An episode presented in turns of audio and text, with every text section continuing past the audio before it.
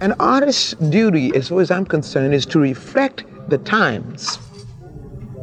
I think that is true of, of, of painters, sculptors, poets, musicians, but I choose to reflect the times and the situations in which I find myself.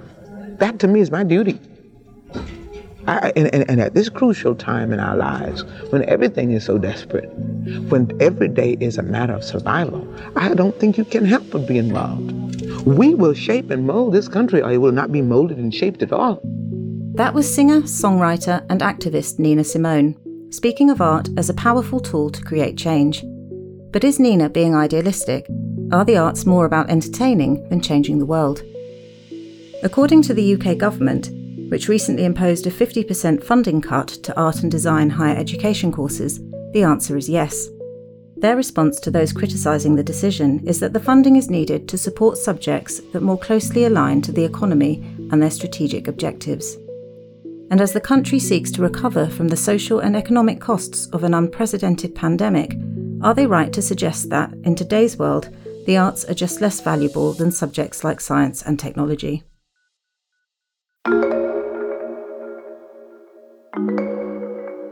Welcome to LSE IQ, the podcast where we ask social scientists and other experts to answer one intelligent question.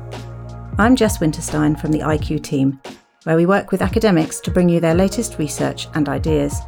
In this episode, I ask Do we need the arts to change the world?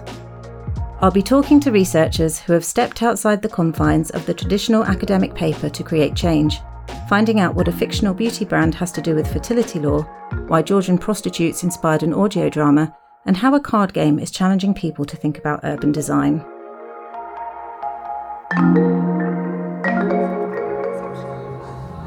So, what changes would you bring to your neighbourhood to encourage people to rest and relax in public spaces? Anyone? So, if you have, have, a comfort, then you can play here. One. Yeah, that's an exception you can play. Ah, so so it counts as that, one of your five. Yeah. Okay. I don't have a comfort. Yeah. I don't either. Public toilets is a good comfort. not enough of those in the UK. This is true. This is true. I'm sitting in a marquee in LSE's public square. Having come to hear about research into the use of public spaces in Kuwait, I find myself studying a hand of cards, searching for ways to help my character successfully navigate the residential Kuwaiti neighbourhood of Qurtuba. Others are focused on the more urban city of Salmiya. There are tools to use and decisions to be made depending on how the cards are drawn. It's a fun game, but one with a serious point. We understood that the availability of land and the availability of oil, in Kuwait in particular, led to a car centric development that somehow leaves people and experience of public space on the side. So it prioritizes roads and it prioritizes motorized development rather than prioritizing how people experience public space and public space itself. I'm speaking to LSE Cities researcher Dr. Alexandra Gomes, one of the principal investigators of a project exploring how public areas like streets, parks, and open spaces are being used in Kuwait, and one of the brains behind the Kuwaitscapes card game. A lot of these neighborhoods are built in Kuwait and their local uh, public spaces are neglected and streets are occupied by cars. So, sidewalks, when they exist, they are occupied by cars. So, cars occupy the sidewalk and people walk in the streets. And that has a lot of impact. It has impact at the city level with pollution, of course, and the fact that people, in particular Kuwaitis, who have access to cheap oil and, and cars, that drive, and therefore there's problems with obesity, with asthma, and diabetes. But at the same time, you're also not promoting the, the, the, basic infrastructure for those who have to walk in the streets those who work in the streets that are not non-kuwaitis that are low income workers they have to use the infrastructure and the infrastructure is not ready for them to use the research identified ways that public spaces could be improved to influence healthier behaviour and more environmentally friendly mobility. Findings helpful for city planners and policymakers, but perhaps less directly relevant to those who just enjoy a good card game. And while projects like this do usually generate policy papers and journal articles, less often do researchers find themselves designing playing cards and strategizing game moves. Kuwaitscapes, aimed at children aged 10 and above, challenges players to be the first to improve an area for their character. I asked Alexandra how it came about. We wanted to create a game that somehow would bring awareness to public space use, which was what came up from the research project. Each card that represents a space has its own needs of tools that you know can improve the, those particular spaces, from transport related tools to public toilets to zebras and pavement and we also have social tools that allow people to engage with their neighbors and with, with friends. So we have, for example, street food markets and we have uh, yoga in the park. Players play as one of 14 diverse characters a mother, toddler, street cleaner, or tourist, to name a few. Alongside the tools, there are also action cards, which can throw up obstacles like pollution or traffic, and nudge cards created to help players understand the potential impact of their decisions. With the combination of spaces, tools, and characters, we try to create a game that somehow creates the awareness for how to improve public space. What are the tools that we can use? What are the tools that are missing now? And you know uh, create a bit of empathy by different people who are not only us you know not only you that are the teacher or you that are the mother but are also other people who have different needs from yours. We also have, for example, a street cleaner, which is someone who is permanently in the streets, but it's not catered for usually in planning.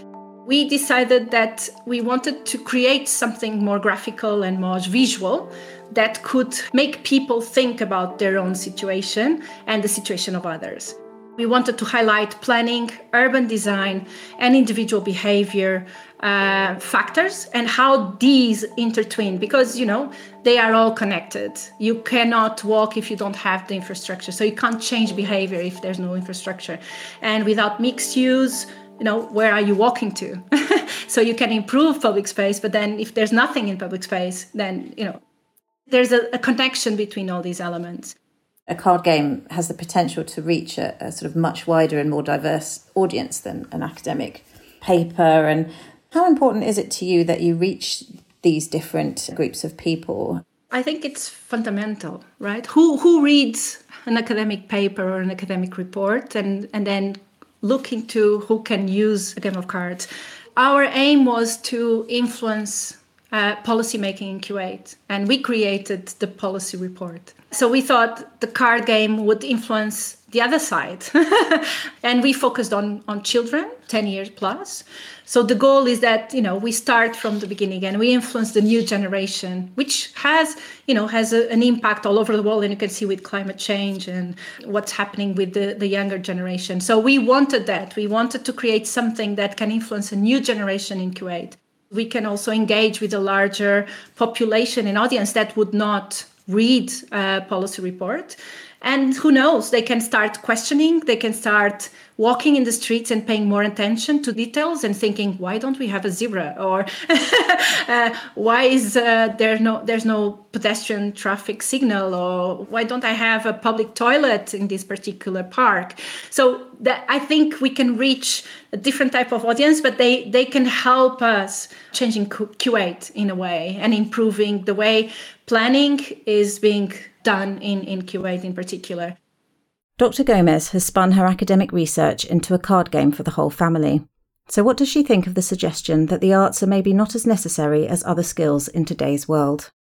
I think communication is as important as the content in a way, because without communication, how can you uh, make people be aware or read it or be interested in or engage with it right so i find this idea that communication is less important is not true the whole visual the whole detail is almost as important as the content of the cards because that's what allows Kuwaitis to engage. This is a real space.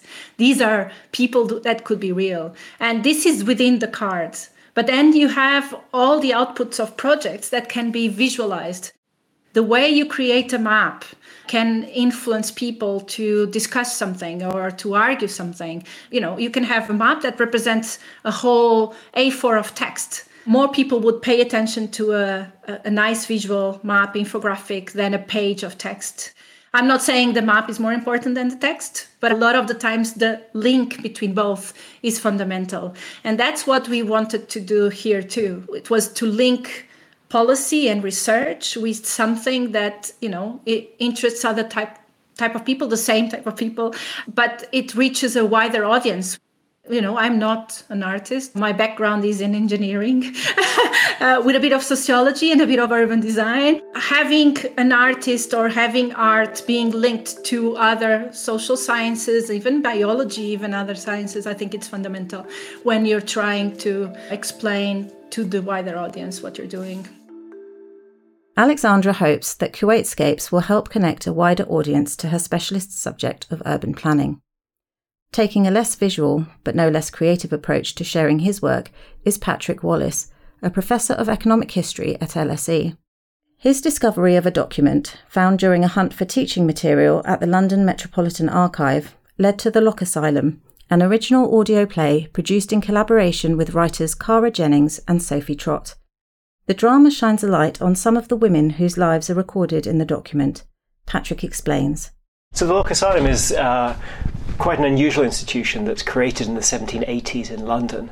And what it exists for is to try and um, essentially redeem women who have been just tr- treated for syphilis in a lock hospital. The lock hospital, which had been running since the 1740s. Sorry, sorry for all the dates. um, you're an economic historian. You're allowed to have I'm dates. an economic historian. I, I, love the I love the time and the period. So um, it's an institution that was created to essentially redeem and reform women who had often spent time working as prostitutes, had fallen in the idea in the view of the people of the time, um, and to give them sanctuary and to take them into a, into a world of prayer, a world of reflection, and then eventually to um, send them off to lives as servants or maybe back to their family, where they would be saved essentially from the sins that had previously exposed them to syphilis or other sexually transmitted diseases.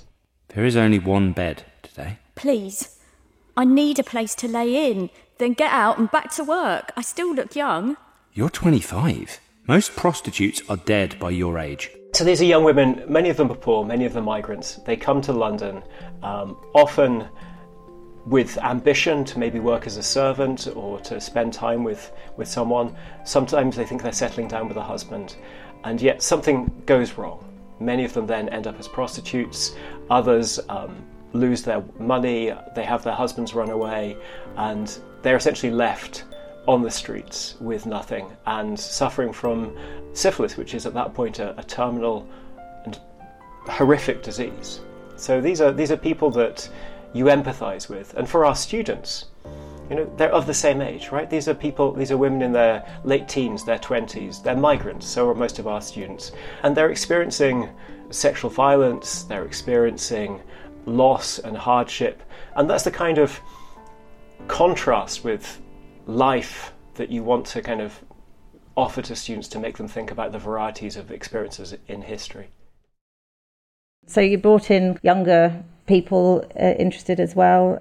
It wasn't just actors, was it? The idea of taking this to, to people who are even younger than our own students seemed to us to be to be a kind of great way of, of challenging young actors to think about these things. And you can present a 17 year old with a, the life history of someone who was 15, 16, 17 in the 1780s who'd had these experiences.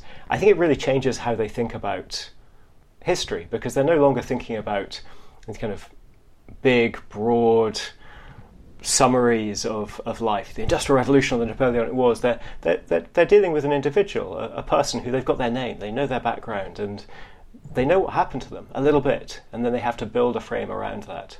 I think that's, that's a really good challenge for, for thinking about difference, for thinking about experience.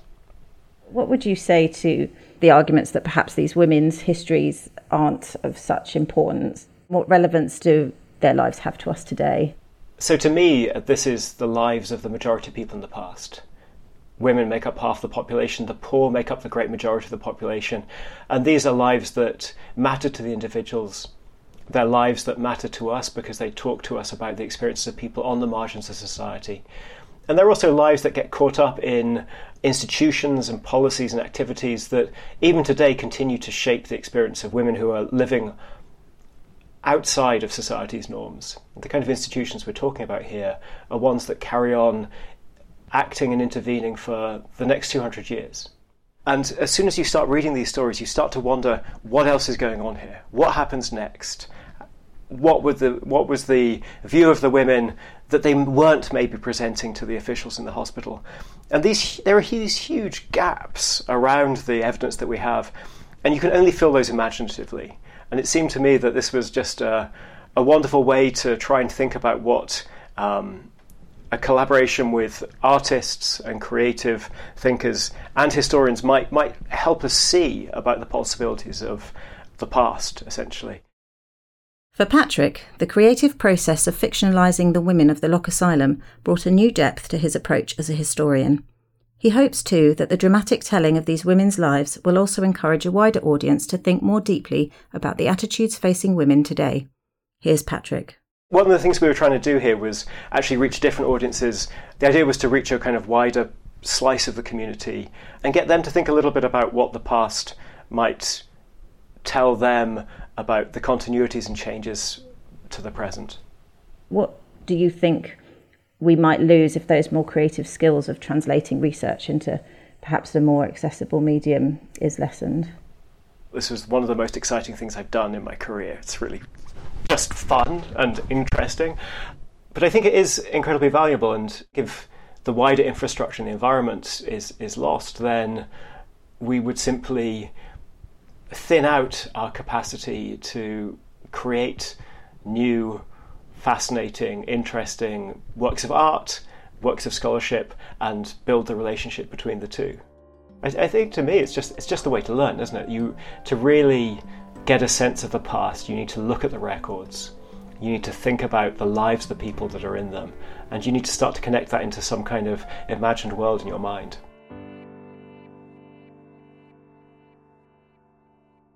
Hi, I'm interrupting this episode of LSE IQ to let you know where you can find even more amazing LSE content. Our public lectures are free to attend and feature some of the most influential figures in the social sciences. To listen to past events, search LSE Lectures and Events wherever you get your podcasts, and visit lse.ac.uk forward slash events to check out our upcoming programme. Now, back to IQ. You're listening to LSE IQ. In this programme, we're asking Do we need the arts to change the world? We've heard how games and drama are being used to create empathy, build understanding, and develop the next generation of historians and urban planners. One expert, however, has taken a more immersive approach. Emily Jackson is a professor of law at LSE with a specific focus on reproductive issues. Her research into the length of time women's eggs can be stored has led to a change in UK legislation, with an act currently working its way through Parliament. Presently, frozen sperm, eggs, and embryos must be destroyed after 10 years. Because women become less fertile as they grow older, this means they are faced with a difficult choice either freeze higher quality eggs that might need to be destroyed before they're wanted, or lower quality ones at a time better suited for pregnancy. Professor Jackson has successfully argued that the 10 year time limit should be increased. She explains.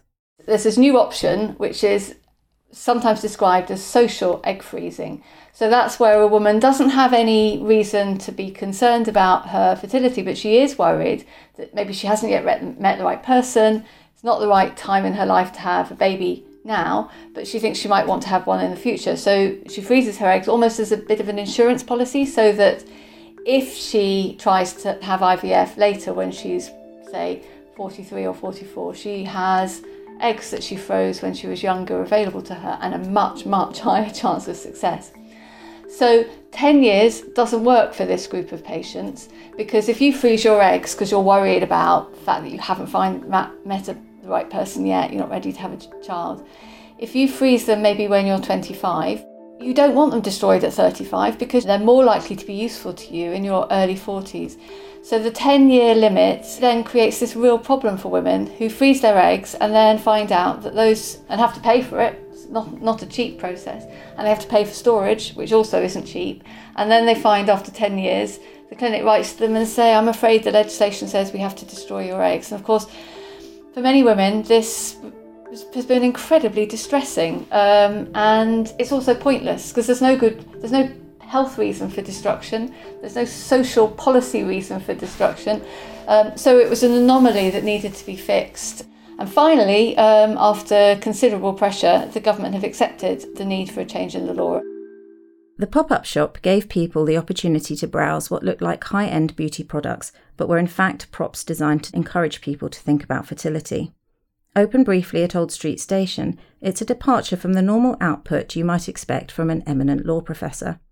I asked Emily what visitors were faced with when popping in to find out more about the Timeless brand. This is I think one of the most exciting things I've I've been involved in um, in in my career. It was completely different from anything else I've done before. So I worked with a creative agency called the Liminal Space, um, and we worked together um, on this pop up shop. And what it was is it was um, it was it was designed to look, and it did look very much like a somewhere selling high end beauty products, but it was it wasn't selling anything. Um, uh, it was a, a kind of awareness public education facility. So as you walked in, on the wall was this graph which was made up of the sort of vials you get in sort of test tubes that you get in laboratories. Um, and these were filled with red liquid. And across the top there was there was a um, women's ages basically from 12 to 50 and the vials had uh, they'd done this accurately uh, an amount of li- red liquid in which represented the amount of eggs that a woman would have in her ovaries. And what this demonstrated in this incredibly hard hitting way was quite how how rapid and massive fertility loss is. So obviously at 12 these these these test tubes were quite full. At 50 they were empty. There were also products which you could pick up and look at which had issues that people could talk about or or discuss. Um, so they had a range of perfumes which were called things. I remember one was called "Oh So Pressured" EAO, um, which was talking about the ticking biological clock. Visitors would have been presented with a wall of attractively designed bottles, each offering a diminishing amount of product as the labelled age grew older. It's a simple yet dramatic way to illustrate how women's fertility decreases as they age. Looking at pictures, it's striking how much Timeless emulated to the smallest detail a high end beauty boutique. Replace the faux shop with a pamphlet stand, and I can't help but wonder if people would have even stopped to pick one up. I asked Emily how people reacted when discovering they weren't going to leave with a purchase. Lots of men who came into the shop because I think people were curious. It looked quite it looked quite um, appealing. People didn't know what it was. Um, I think lots of men who came in said, "Goodness me, I had no idea." I, I get it because I think some of these men, their partners have probably been talking to them about need to have a baby, but vis- this visual thing of just quite how much a woman's woman's fertility has already declined was, was visually very striking. And it wasn't just people thinking about parenthood who engaged with the topic. One of the most exciting groups of people who came in to have a look at this were a group of secondary school boys, teenage boys, uh, who whose biology teacher had sent them down on a biology trip um, for a local school, a biology trip outing to go and uh, find out more about fertility. The other thing, which was really interesting, is how many people came in not because they were interested in egg freezing for themselves, but because they wanted grandchildren. There were a lot of potential grandparents who were awfully interested in, in this. It was just really interesting. We've heard how academic collaboration and artistic creativity are being used not just to entertain, but to inform, educate, and engage a diverse group of people. So, why, despite this, are the arts still viewed by many as being primarily only good for entertainment? Professor Julia Black, Head of Innovation at LSE and President of the British Academy, has been concerned about the devaluing of certain subjects for some time. She's spearheading a new campaign which aims to challenge this perception. SHAPE, or social sciences, humanities, and the arts for people and the economy or the environment, aims to champion these subjects as being as important as STEM ones that's science, technology, engineering, and mathematics in helping to build a better world. I asked her why she felt a campaign like SHAPE was needed and if there might be anything to the idea that these quote unquote softer subjects might just be less important in today's world. The idea behind SHAPE is first of all to provide a, if you like, a common term for our disciplines to enable a, a narrative uh, to be told. So we've already got STEM, which emerged, what, 30 years ago. And that's been quite successful in enabling people to think about the natural and physical sciences as a bundle and for STEM to, to tell its story, as it were, that they're about the exploration of the natural and the physical world. Whereas for arts, humanities, social sciences, we don't have such a narrative. Uh, we have different descriptors. The term arts, for example, in the US refers to something different than it does in the UK. You've got different understandings of social sciences and humanities. You've got kind of, well, where do different disciplines fit? It's really about explaining, well, what's distinctive about social sciences, arts, and humanities? And it is that they are the understanding and study and expression of people and societies across time and space. And that is essentially what those subjects are about. They're about understanding, they're about interpreting, they're about inquiring, investigating, they're about expressing. But it's always about people and societies across time and space. What's your response to the argument that STEM subjects are just more directly applicable to the world we live in today? My answer to that is that we live in an 80% services economy in the UK. And if we look at the phases of, of economic development, then we had the first industrial revolution, which was about manufacturing, etc. We've had the second, we've had the third, and the third was based fundamentally around communications, and the fourth is fundamentally around digital. And in terms of where our disciplines sit within the economy, they fuel the legal system, they fuel the financial services system, they fuel marketing, they fuel understanding consumer behaviour. And then if you were to look at specific sectors, then the fastest growing area of our economy at the moment is the creative industries. And that is powered and fueled by our creative arts, but also working in conjunction with technology, working in conjunction with STEM, absolutely, but you can't have one without the other. So those two together are absolutely critical to one of the fastest growing areas of our economy today, the creative industries. What do you think the impact to society could be if, if these subjects do continue to be devalued or we diminish the expertise we currently have through a lack of education and opportunity? I think it could be really damaging. Think about a day as you go through your life where there's been no shape involvement in anything that you do. First of all, you've got no content to watch. on Netflix. Okay, you've got no books to read, you've got no art to go and see, you've got no music to listen to. You probably don't have many consumer products because they haven't been marketed to you. You don't have a legal system, you don't have a financial system. So these are really quite fundamental things. We also need to understand governance, we need to understand regulation, we need to understand that critical engagement with the data, and we need that absolutely, and we need it right now, we need it very urgently. Even if you just look at the popularity of history, you know, history programs. I was at the British Museum yesterday, it was half term, British Museum was absolutely packed. There were families there, there were kids of all ages. That was just fantastic. And you think people people are really interested and why is that not valuable in its own right? And yes, we monetize it as well. We can monetize it if that's the thing that really counts. Oh, we want to make count, but actually, people are genuinely interested to understand how people lived before us. People in societies across time and place. What's not interesting about that? The arts undoubtedly have the power to entertain, but do we need them to change the world? Let's put it another way. While they can appear frivolous, what might the world look like if the ability to communicate is lost? Whether it's raising public awareness, pushing for a change in legislation, encouraging new ideas, or simply generating empathy and understanding, it seems to me that the arts, along with the social sciences and humanities, are a key part in helping us understand the world and in doing so shape a better future.